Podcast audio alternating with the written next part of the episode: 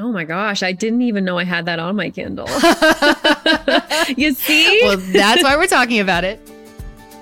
Hey, readers, I'm Anne Bogel, and this is What Should I Read Next, episode 293. Welcome to the show that's dedicated to answering the question that plagues every reader What should I read next? We don't get bossy on this show. What we will do here is give you the information you need to choose your next read.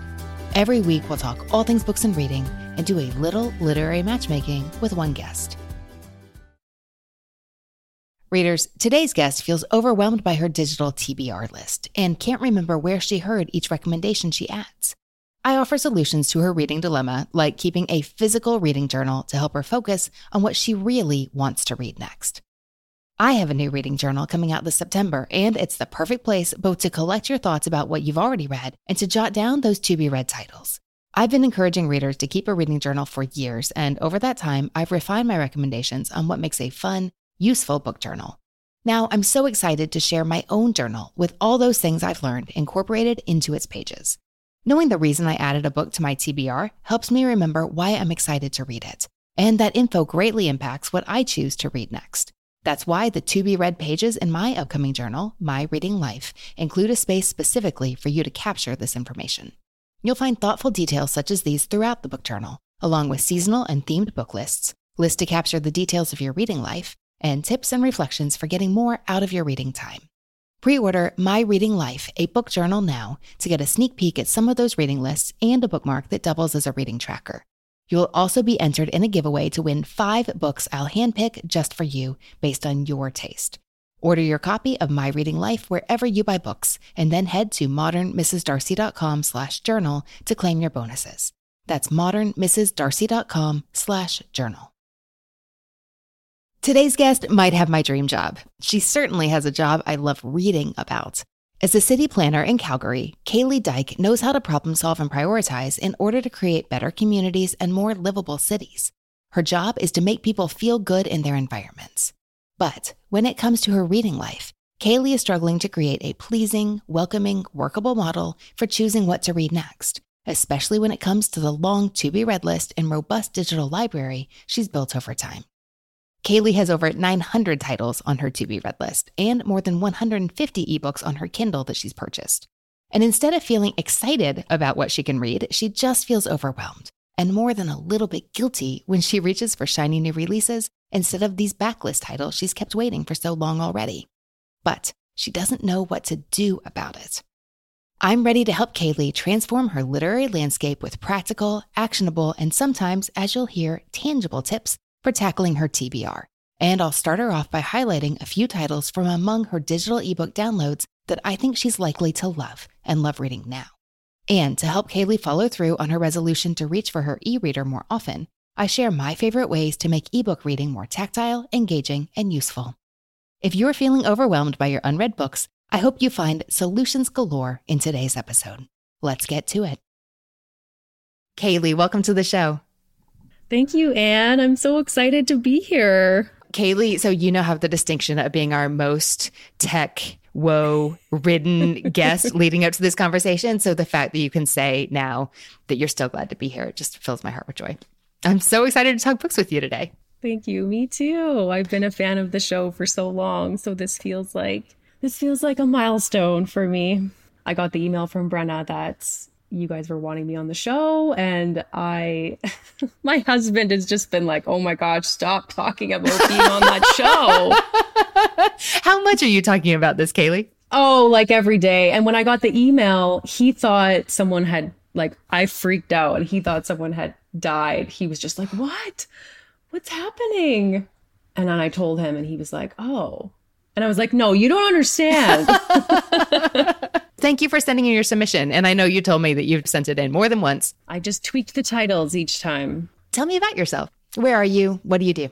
So I live in Calgary, Alberta, Canada. Grew up in this area. I've been here my whole life, except for when I went to school out on the West Coast in Vancouver for a few years. And my education is in environmental science and landscape architecture. So, right now, I'm working for the city of Calgary as a project manager, redesigning and constructing our existing streets, parks and plazas in the downtown core. What drew you to that field? Which I have to tell you, I'm just thoroughly romanticizing in my in my mind.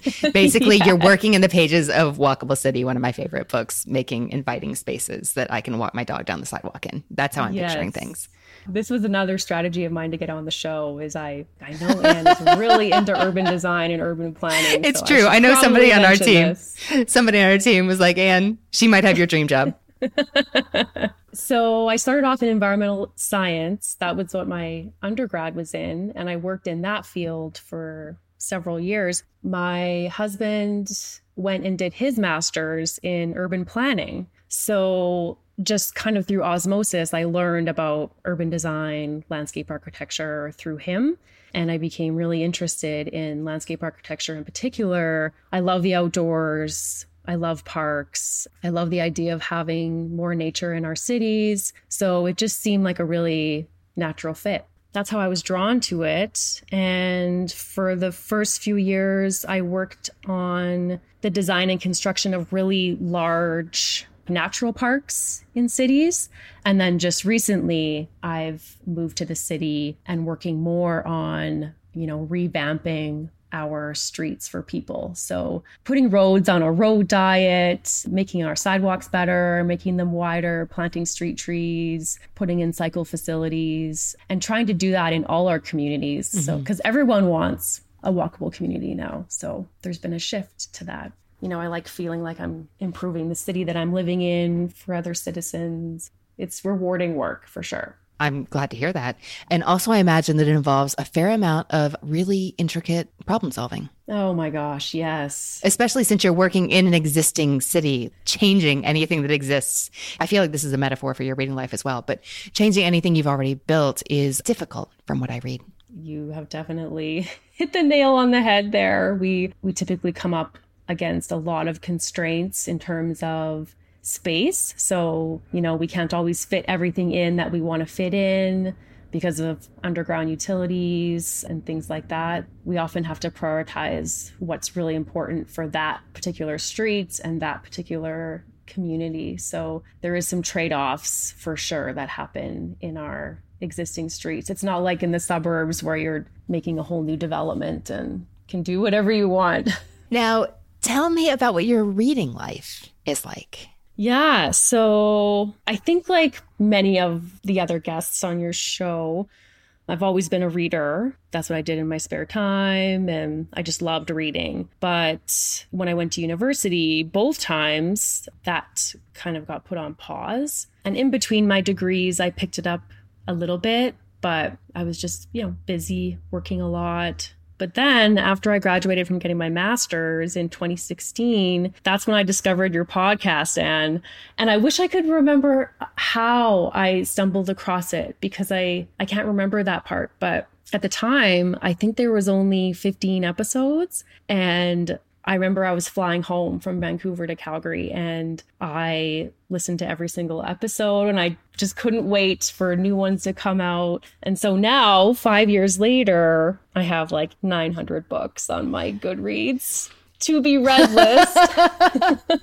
and how does that make you feel, Caylee? I think it feels like I love adding books to my TBR. Like I just, you know, I love clicking that button, but there's just so many on there now. And I feel like they get lost. Like there's definitely books that I'm like, oh, that sounds really good. I really want to read that. Mm-hmm. But when I add it to my Goodreads TBR, it just gets lost into mm-hmm. the pile. That can be overwhelming, I guess, at times and feel like I have a lot of digital clutter. I've thought about going in and like editing it I haven't gotten there yet. I feel like that would be a big job, but it maybe should be something I take on. And maybe this does exist and I'm just not aware of it, but I mm. wish there was a function in Goodreads where you could put a little note in like where you heard about the book and what about it drew you to it. Because like honestly, I look at the list and I'm like, I have no idea where this book came from. Like I don't remember anything about it. And so it's really it's really hard to then go out and, you know, try to pick those books up if mm-hmm. if you don't remember what mm-hmm. drew you to them in the first place. Mm-hmm. It's mixed feelings. I guess that's the that's the conclusion. I just think everything sounds good. I'm not very picky when it comes to adding books to my TBR. I think I've gotten more picky recently just because I'm more aware of it now, but I just think everything sounds good. So I just end up adding a lot of titles each week because I listen to your podcast. I listen to a couple other reading podcasts. You know, I'm adding like several titles a week on most weeks. I read pretty widely in mm-hmm. several different genres. So I wish I could maybe be a little bit more discerning about which books I'm adding, come up with some kind of system to figure out or to track where I got that recommendation from or why am I adding that to my TBR. Are you committed to tracking this digitally? Or are you committed to tracking this on Goodreads? I think is actually the specific question. No. And I did start a reading journal this year. That's exciting. I've been really enjoying it. I'm a Patreon member, so I get to see a bunch of additional content, and I think that that's oh no, really... a bunch of bonus book recommendations. Well, yes, which doesn't have to be an oh no, but based on what you're saying, I can see how you're adding books faster to yeah. your TBR than you can possibly take them off. Exactly, but I don't track my TBR in my reading journal. Maybe that's something I could start doing. Maybe it is. We'll talk about that. Okay. What has your reading journal showed you so far about your reading life? That has been really interesting. The main thing that has been different using my reading journal is I spend time reflecting on the book when I'm done. I did not do that before. I would just immediately jump to the next book. And I'm finding that that helps me really think about okay, what did I like about this book? What did I not like? Going forward, like how can I limit reading these types of books in the future to make room for books that I really do love? It's forced me to like reflect on my reading more. And then the second thing is so I keep track of the format that I read in. Mm-hmm. So I typically read on all formats. I read books from the library, you know, I buy books and I listen to books on audio, and then I have my Kindle. I track which format I'm reading in. I noticed so far this year, I'm mainly doing audio and hard copy books. I have not completed a single book on my Kindle this year. That was a bit of an eye opener. Did you used to read on your Kindle a lot? And of course, I'm moving forward with the assumption that like this is only a problem if it's a problem for you. But it sounds like this is a big change. Yes, I used to read on my Kindle a lot. Actually, when I was filling out the guest submission form, I was trying to figure out like why that is. Like why am I not reading on my Kindle? Because the, this is the other thing, Anne, is I have a lot of book I'll have a lot of unread titles on my Kindle thanks to your deals email and that I get every day. I feel like it's only right that I help you solve this problem. If we recommend 40 books a week on what should I read next, and then there's more in Patreon, and then there's the Kindle Deals emails from Modern Mrs. Darcy. I owe you, Caylee. so I have over 150 unread titles on my Kindle. And so I think that's why it feels like it's a problem for me because I know there's a bunch of good books on there that I'm just not reading. And I have tried. I like I've picked it up this year and I've tried starting books on it, but for some reason I just can't seem to get into them. Like it my preferred format for books is definitely hard copy.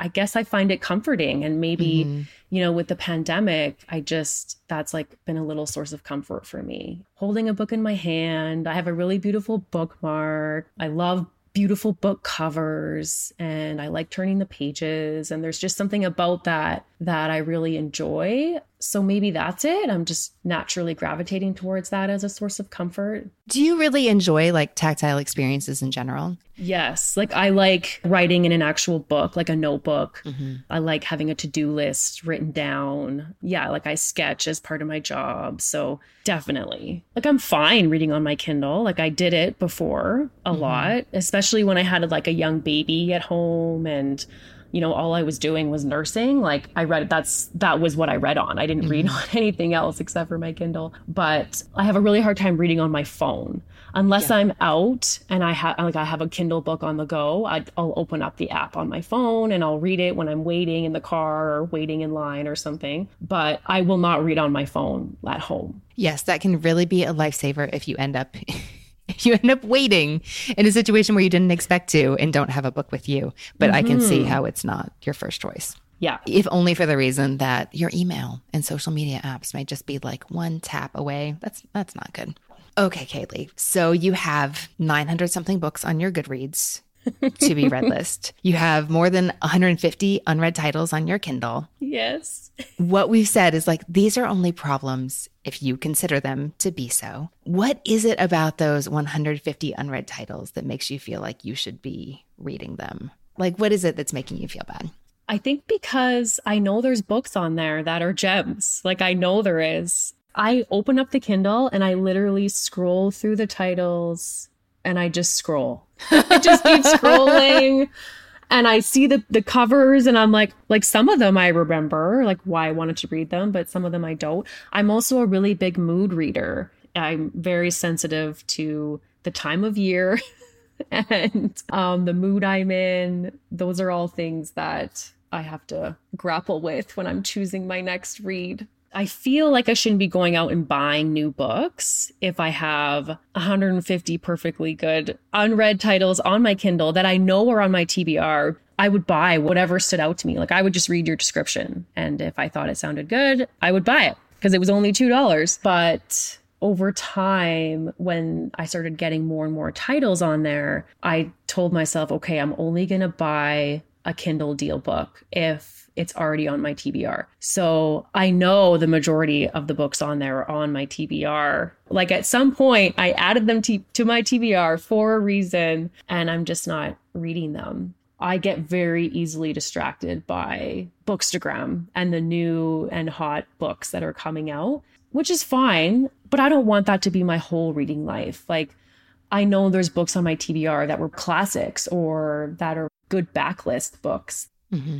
I don't just want to get distracted by all the new and hot books. You already know this, but it's not just you. And it sounds like a big reason for this is if we talk about a book today, you can think today. That sounds great. I want to read that and you could go bring that into your reading life and you can start reading it because you you know why you want to read it. But if you're unable to capture why you want to read a book based on the tracking mechanism you're using, it's not as compelling if you can't remember why Totally. I think that's making it really hard to choose. And it, every reader needs a reason to read a certain book and to read it right now. And that we got to make that easier for you. That is totally it. You're actually making it easier for me too, because as many readers know, when you can read anything, when your options are practically infinite with choosing what to read next, it's very difficult to choose the one. And I feel that way talking to readers sometimes too. So today I am limited to the titles on your Kindle how many are there precisely?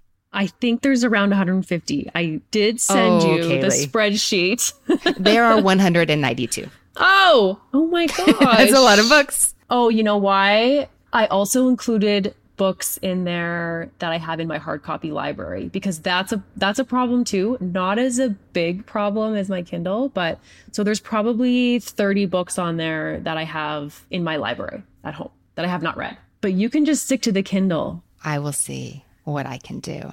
Tell me more about how you tend to think that everything sounds good. And so you end up adding a lot to your TBR.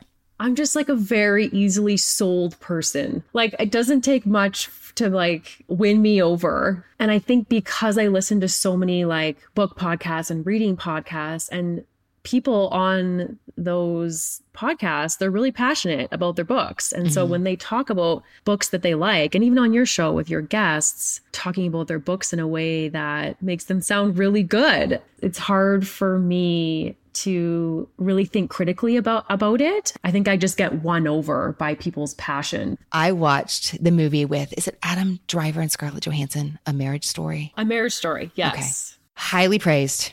Won all the awards. I had a few friends who raved about it. So I thought, I can download this on Netflix. Like, I'm going to watch this on the airplane. And I had been told it was a searing portrayal of a marriage in crisis. So realistic, brilliant acting, really takes you inside the relationship. Just mm-hmm. so compelling. I watched the whole thing, but I'm watching it going, this is awful. Like, this is a realistic portrayal of a marriage in crisis, and it is painful to watch. Totally. So I was told what I'd be getting, and yet I hadn't stopped to think, Anne, is that where you want to go with your 94 minutes on the airplane. Like, no, it wasn't where I wanted to go. And yet, listening to somebody describe, a, and there's a reason I'm doing a film because I hope it gives you and listeners a little more objectivity. Instead of me like pulling out a book you love is the example. Yes. And maybe you love a marriage story, maybe you don't. But the important thing is when you listen to somebody passionately say, I thought this was amazing because what what's the because and is that somewhere you want to go and it really i think it's a skill that takes practice to develop to give yourself that beat or six Totally. it's hard i love that you're listening to people talk about books that get you excited about reading them and also we want to work on putting in that pause to think what is it about this book that i think i will like and that might even be a, a different and perhaps better question than is it for me but instead ask what is it that I'm drawn to in this particular book? And then you want to write it down. You want to write it down right away. You want to capture it someplace so that you can see later. Yeah, I- I think you're so right because I am kind of an impulsive person. Like, I'm that person at the store who's like, you know, buying stuff at the checkout lane because I see something and I'm like, oh,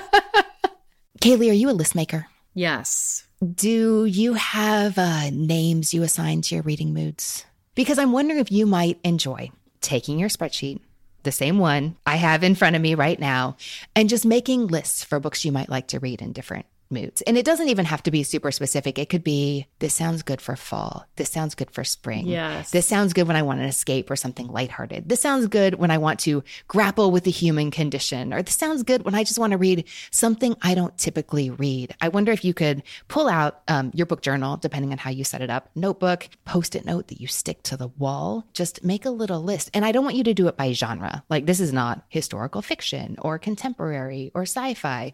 This is dark and moody summer vacation, uh, adventurous, you know, something off your beaten path. I think that could be fun for you. And that way, when you're looking for something to read and you kind of have an idea of what you're craving at the moment, you don't need to scan through 150 titles on your Kindle. And you certainly do not need to scroll through 900 books on Goodreads. And you don't need to scroll through Instagram. You can just review your lists and you'll have maybe 20 max titles on each. And that way, limit the overwhelm and help you really hone in on what you're looking for now. I love that idea. That totally fits with my mood reading limitation. I think that's how I approach when I pick a book to read. That's the frame of mind I'm thinking in. I'm like, okay, it's fall. I'm kind of in the mood for something dark and atmospheric. That would be great. And I wouldn't want you to make those lists when it's time for you to choose a book, because I think that might be a higher pressure situation and not one that's fun. But I think if you're making lists at a time when you're embarking on a project, not choosing your next read, you could really enjoy the process and get excited about all the books you could read when you're in the right mood for that book. Yes. Finally, I wonder if it's not time to declare TBR bankruptcy. How uncomfortable does that idea make you feel? What does that mean? What would that entail? Of course, there are many ways you could do this, but here's one that seems pretty straightforward based on the limitations you have. Temporarily stop using Goodreads as a TBR and keep it someplace else, whether that's an Excel spreadsheet or the book journal you have, if it's set up in such a way that it accommodates that. Start rebuilding your TBR. You could either start completely fresh and write down the books you know you want to read. You can not capture books that you used to read, although that I have to admit, as a reader, that makes me anxious. I don't know how that makes you feel. But you could review your Goodreads TBR and what's on your Kindle because it's truly possible that you don't want to read all the books on your Kindle that you did at one time because you've had years elapse and you might not need or want that book anymore. But you can go through slowly if the idea makes you feel better and see what's on your Goodreads TBR and then choose if you're going to add it to what will become your new functional working TBR. And if you don't remember why, you could either say, oh, well, it's gone, or you could look it up, you know, one at a time and think, does this book sound good to me today? And if it does, add it to your TBR. Yes. But write down why. While you're thinking about it, write down because I heard about it on this podcast and the idea of learning about this topic that I didn't know sounded interesting really appeals to me. Or it was described as dark and edgy and perfect for fall reading, or whatever it is that appeals to you. Write that down. It doesn't have to be long. I mean, it could really take you eight seconds to jot down just a few. Easy, easy, but it gives you something to hang your hat on when it's time to choose your next read. That sounds really good to me. Deleting the whole TBR would give me a little bit of anxiety. but going through it with a more critical eye and weeding out some of those books that I don't remember, or I think that that could go a long way. We're going to check back and hear how it's going. maybe your imminent plans will change based on what we talk about next because Okay. we're about to get into your books. Okay, are you ready? Yes. You know how this works. You're going to tell me three books you love, one book you don't, and what you've been reading lately. And we will talk about what you may enjoy reading next. That is on your Kindle right now. Caylee, how did you choose these books for today? So I tried to pick books that have stuck with me over time, books that I still think about even years later after reading them. So a couple of the ones on my list are definitely older. Those are the ones when people ask you for a book recommendation. Like for me, those are the ones that always come to mind, are the ones that I have a hard time forgetting. They just like live in my brain now, I guess. All right, I like it. Caylee, what did you choose for your first favorite? So my first favorite is Circe by Madeline Miller, like a feminist reworking of Greek mythology. The protagonist, Circe, is, you know, kind of this strange child who is the daughter of a god and I think it's a nymph mother. She turns out to be like neither of them or any of the people that she's living currently living with and so she eventually turns to the world of mortals um, for companionship. And through that, she discovers that she has the power of witchcraft.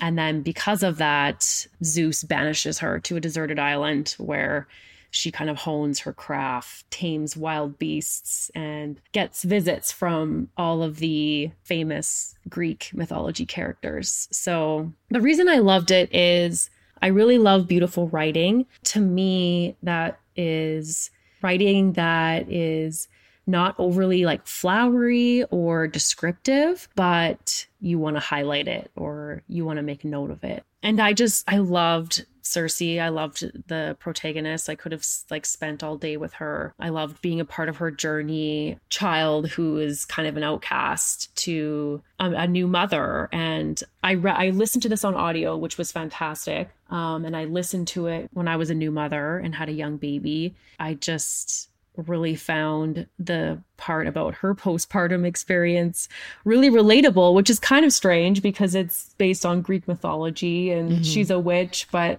I could just totally relate to that whole section on, you know, being a new mother.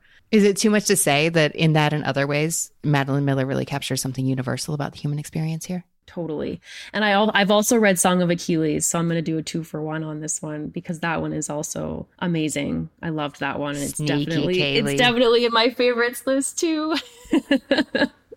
I think it's interesting how both contemporary reimaginings of Greek myths and fresh versions of ancient mythology are really big now. Mm-hmm. Like there's so many new books out this year that that are either or of those two categories. I don't know what's going on there.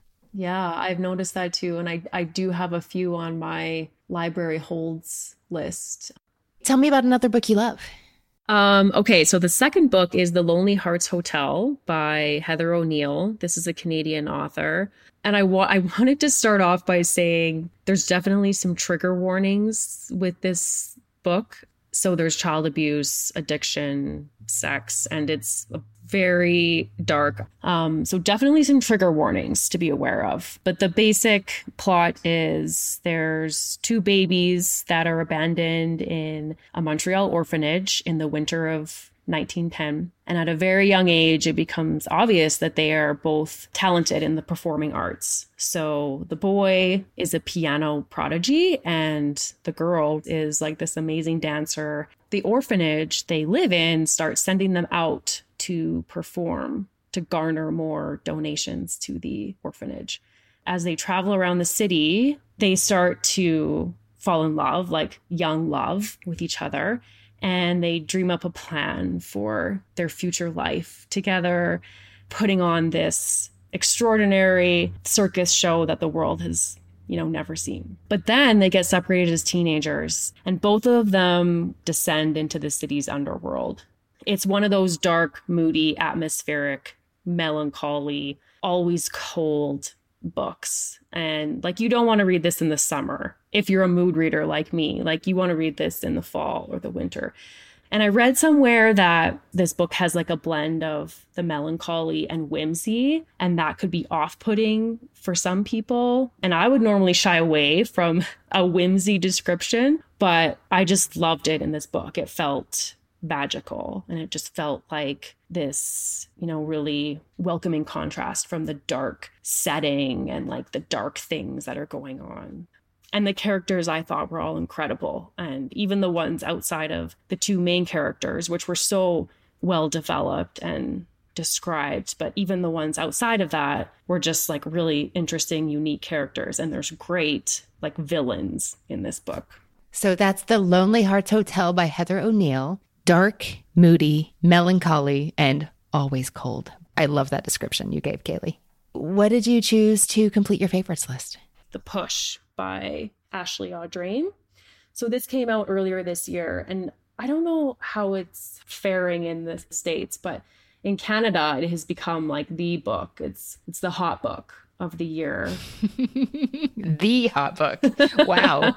the hot book. It's everywhere. It is not selling poorly here. This book has an interesting structure because, well, it's told in second person point of view for most of the book, which is kind of different. You don't see that a lot. The narrator is like speaking to the reader, but in this book, she's actually talking to her husband. But then it goes back in time through generations to her mother and then grandmother. It weaves that in throughout the current modern day story because you're you're getting the backstory of her like multi-generational trauma of her grandmother and her mother you understand and you see like where those issues are coming from. So i thought that that was really well done and it, it was really fast read like it was a page turner but i also felt like it covered a lot of ground. Like there was a lot of depth and I think that that was because of this weaving in of her family's backstory. Well, I can totally see how this checks the boxes for an interesting format or unusual telling of the story. Mm-hmm. Hardly any books are written in the second person. Caylee, you didn't give a content warning here. Oh, I should have. I'm not. I'm not saying we do that for every book, but since the Lonely Hearts Hotel got a call out, um, like holy bookshelves. Yes. The like creeping sense of dread in this book. It's really suspenseful in a way I did not anticipate, and also completely heart wrenching. Yes. All right, The Push by Ashley Audrain. Caylee, tell me about a book that wasn't right for you. I'm going with The Sanatorium by Sarah Pearse. I don't have any problem talking about books that didn't work f- for me, but, and you have taught me to not finish books that I am not liking. So lately like I, I have no problem not finishing a book. Like i'll put it down and either i'm never going back to that book it's not for me or this isn't the right time for this book. But i like to read at least 50 pages to really decide. This one i did finish because i think i kept waiting for it to get better. This was a like a locked room mystery. Um, it was set in the swiss alps you know, there's a series of murders, and the protagonist is a detective. My biggest problem with the book, or why it wasn't for me, is I felt that the protagonist was really weak. I just felt like she was just like floundering all over the place. And I don't know if that's because the author was doing that on purpose, because she had this traumatic case um, in the past. And, you know, perhaps she wanted that to come through. I just kept saying, like, this woman cannot be a detective. Like, there's just no way. I felt like there was things that only happened to make the plot work a certain way. Like I kind of felt like the characters were just being like puppets, like being moved around. And there was it was told from multiple POVs, but it wasn't consistent throughout the story and i just felt like it didn't it wasn't serving the story. It felt like confusing. It just didn't really make any logical sense. And i just can't help comparing this to other mysteries like louise penny's.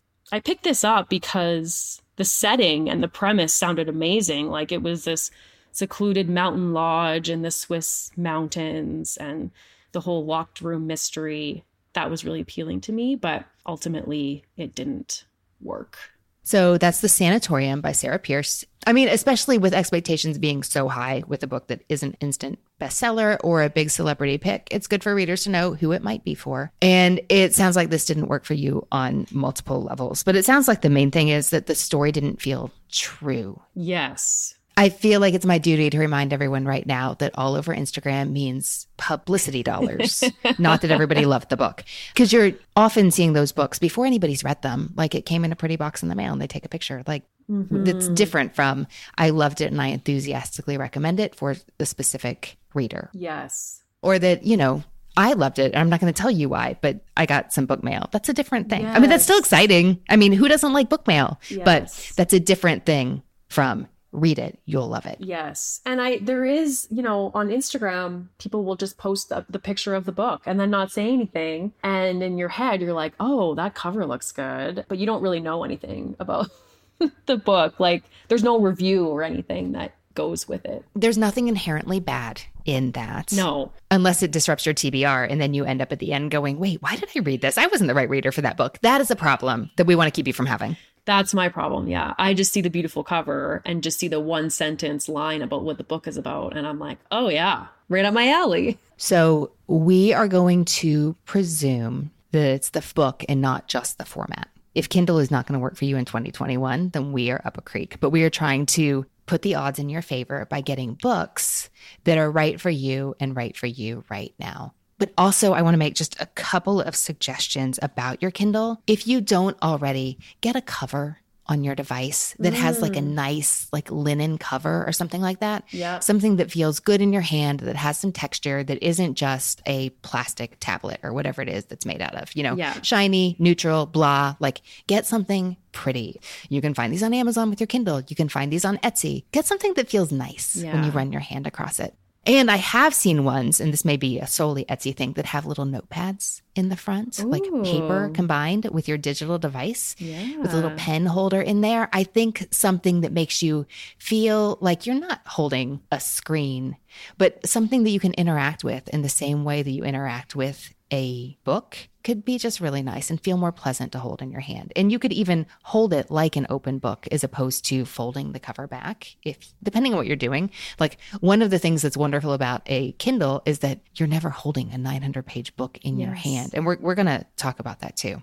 But also the books really matter. So we know that you loved Circe by Madeline Miller, The Lonely Hearts Hotel by Heather O'Neill, and The Push by Ashley Audrain. Not for you, The Sanatorium by Sarah Pearse. And what's jumping out at me, we're, we're, way oversimplifying this, but sometimes that's what you need to be helpful and think about what you want, is that all these books, they live on the edge of reality. They're definitely not realistic, but they're not quite inhabiting the world we're living in. And mm. I feel hmm. like even with The Push, which is heart wrenching because it is in some ways deeply realistic, the way it's told is almost dreamlike. Yes you're not quite in the reality that you know. Yeah. And I think you'd like that. And you have these books you're drawn to that all have a little bit of mystery. That's interesting. And then anything described as um, beautifully written, which for you doesn't mean what some people would consider overwritten, but you want writing that really serves the story. And I was almost tempted to use words like efficient, like that yes. the writing is exactly what it needs to be. But that sounds brusque, and that that's not it at all. You want a story that holds your attention, not just in addition to, but also because like the story is told well. Yes. Like it's told the way it feels like it needs to be told. And so we're going to think about specifically the writing. Like the writing is not a plot delivery vehicle, it is something that you will enjoy depending on how it's done. Yeah, that sounds exactly right.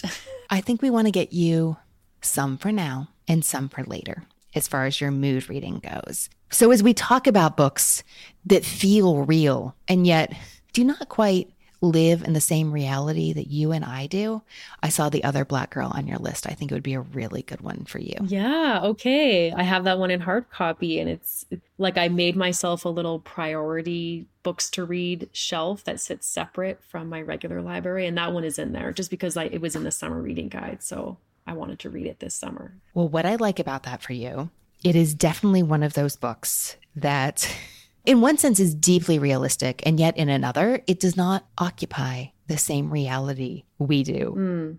Do you recall what it was that made you think, oh, this belongs on my TBR, my physical bookshelf, actually? I think it's set in the publishing world. Yes. Yeah. And I love that. I'm fascinated by the publishing world. I just think it's so interesting. So I think that was one of the main reasons. And I think it, there's like a little bit of a mystery in there. And so I love mysteries. And so I think that's why. And I wasn't planning on buying it hard copy. I typically only buy hard copy books that I know I'm going to love and I want to sit on my shelf, or I've even al- already read it and I just want it to be in my library. But this one, I think I saw it, and this sounds really bad, but I think I saw it at Costco. I've heard this is good. I, it's in Anne's summer reading guide, so I'm going to buy it. I mean, that's the best part of Costco. No shame there. okay. I mean, that and the cheese section. Yes. but yes, it is set in the world of publishing. And it's told primarily from the perspective of a young publishing assistant named Nella, who's totally named after Nella Larsen. She is the mm. only Black girl who works at the hardest publishing house to get into in the world of this novel, Wagner Books. And the author herself worked in publishing as an assistant for a few years. So she is writing what she knows. Mm. Then another Black girl is hired there's a lot of critical commentary about why are they girls? Why are not they not women? So that's something interesting to keep in mind as you're reading. But another black assistant is hired, and Nella is like, "Oh, thank goodness, it's about time. It's going to be Hazel and me, not just me anymore, and I can't wait to not be alone. You know, to have a friend and a colleague and so, someone to to bond with." But then, unsettling things begin to happen. Uh, some happen publicly in front of the whole office that bring Nella deep embarrassment, and some are private, like the notes that begin showing up on Nella's desk that say, mm-hmm. Leave Wagner now. Slowly, you start to realize this is getting more sinister than I thought. Like, what is happening? It's a lot of fun. This is a book you'll definitely want to talk about with your book club. You don't like weak protagonists. I think you're going to like Nella. I'm so more much more excited to read it now. I am glad to hear it. We'll write down why or mark down the timestamp on the episodes. You can refer to it any yes. time. Okay, that was The Other Black Girl by Zakiya Dalila Harris. Next, we're moving to that Kindle shelf. And you know, this is not the book I had in mind when we were talking about Circe and how modern reimaginings, as well as fresh retellings of Greek myths and other ancient mythologies, are really a thing right now. But that's what we got for your next book. I'm trying to think what season this might be for you. The story unfolds over a period of months, but I think this might be a fall read. It's not necessarily always cold, but it is definitely melancholy. Ultimately, really sad. I mean, it's a Greek tragedy, so it's sad. And the book I'm thinking of is Home Fire by Kamila Shamsie. Oh my gosh, I didn't even know I had that on my Kindle. you see? Well, that's why we're talking about it. Actually, now that you say it, I remember seeing the cover, but again, I just had no I, I had no idea what it was about or why I bought it. So this is awesome. Okay. Well, this is a modern retelling of Antigone. Readers could read this and enjoy it and think it's an amazing story and not have a clue that it tracks with the plot of Antigone. Right. Um, if you do know the plot of Antigone, you will have a better idea of what the complications might be along the way right. and what is going to end up happening. But I don't. It's not happy, but it's a story of, oh, two families that get intertwined in tragic ways. The son of an important government official falls in love with one of the sisters. The consequences are devastating. The politician has interest to protect. He's made his way as a politician largely because he's turned his back on the Muslim community he's from. The other family is also Muslim. The competing interests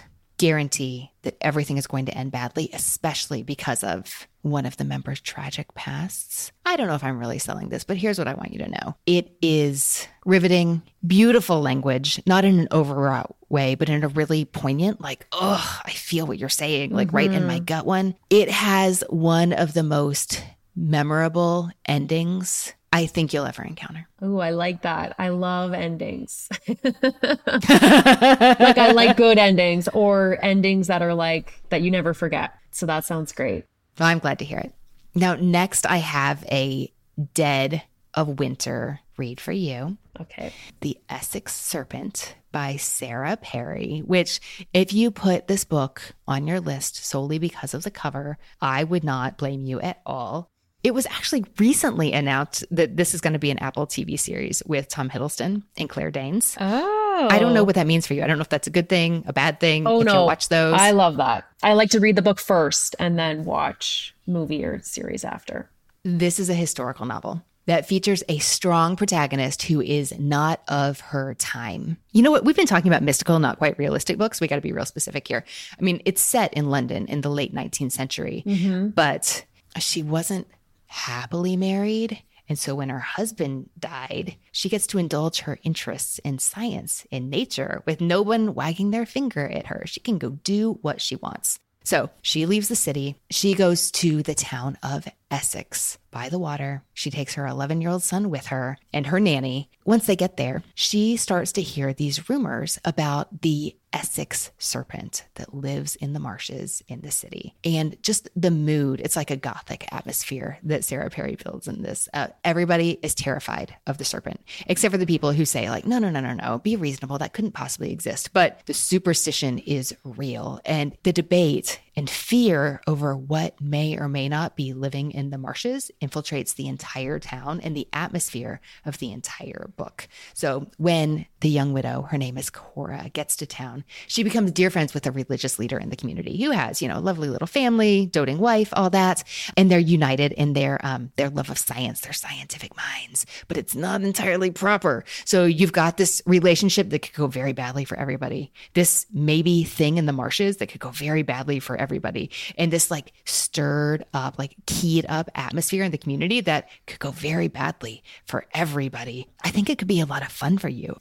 Now, this is not, I don't think, a page turner. Like you read this because you want to see a slow building character study mm. and because you are interested in seeing how Perry is going to explore the question of science and religion and faith and doubt and something horrible potentially in the water in an insular community. I think you may like both the story and the writing if you read it at the right time of year. Yeah. I think there's a reason you put it on your Kindle, and I hope this is reminding you what it is. This is a good kick in the pants for me and finally, we're going to do a third Kindle title. Here we Yay. go, because the other Black Girl is in hardcover in your library. Something that you can do really well on Kindle is read those really long books without throwing your back out, carrying around a thousand pager in your purse. I don't know how you feel about long books. Part of me wants to recommend a way shorter one by the author, but we're going long and we're going with the one that is on your Kindle. I can do long.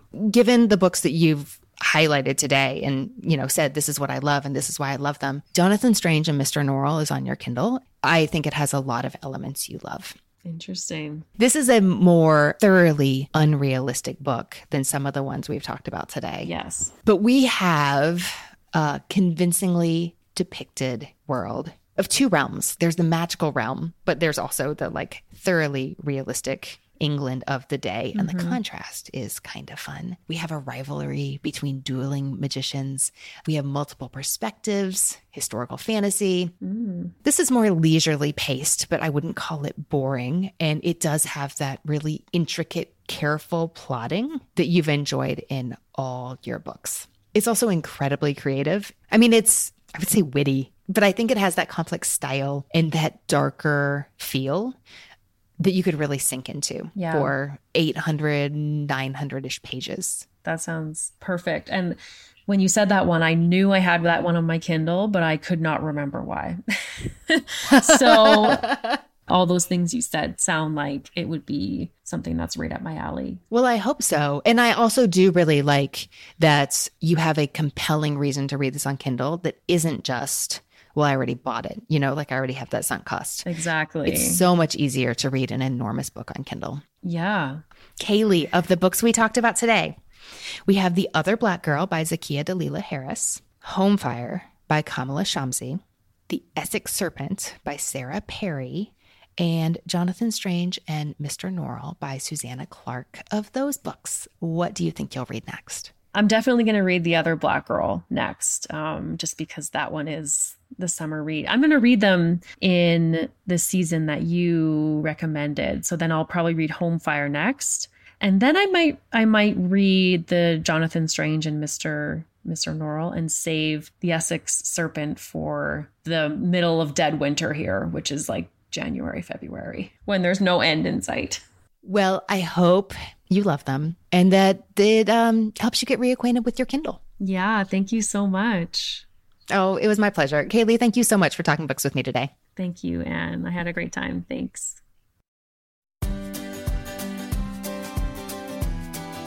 Hey, readers, I hope you enjoyed my discussion with Caylee, and I'd love to hear what you think she should read next. That page is at What Should I Read Next podcast.com slash 293, and it's where you will find the full list of titles we talked about today. Subscribe to What Should I Read Next now so you don't miss our new episode next week in Apple Podcasts, Overcast, Spotify, and more. Show your support for What Should I Read Next by sharing this episode with a friend or leaving us a review on Apple Podcasts. This is such a great way to spread the book love. It is quick, simple, and helps new readers find us. If you love the show, we've got more good stuff for you in our Patreon community. Visit patreon.com slash what should I read next to learn more and get started. If you want to support the show in a tangible way, this is a great place to do it. Sign up at patreon.com slash what should I read next. Follow us on Instagram at What Should I Read Next and sign up for our weekly newsletter at What Should I Read Next podcast.com slash newsletter. Thanks to the people who make the show happen. What Should I Read Next is produced by Brenna Frederick with sound design by Kellen Pekacek. Readers, that's it for this episode. Thanks so much for listening. And as Rainer Maria Rilke said, ah, how good it is to be among people who are reading. Happy reading, everyone.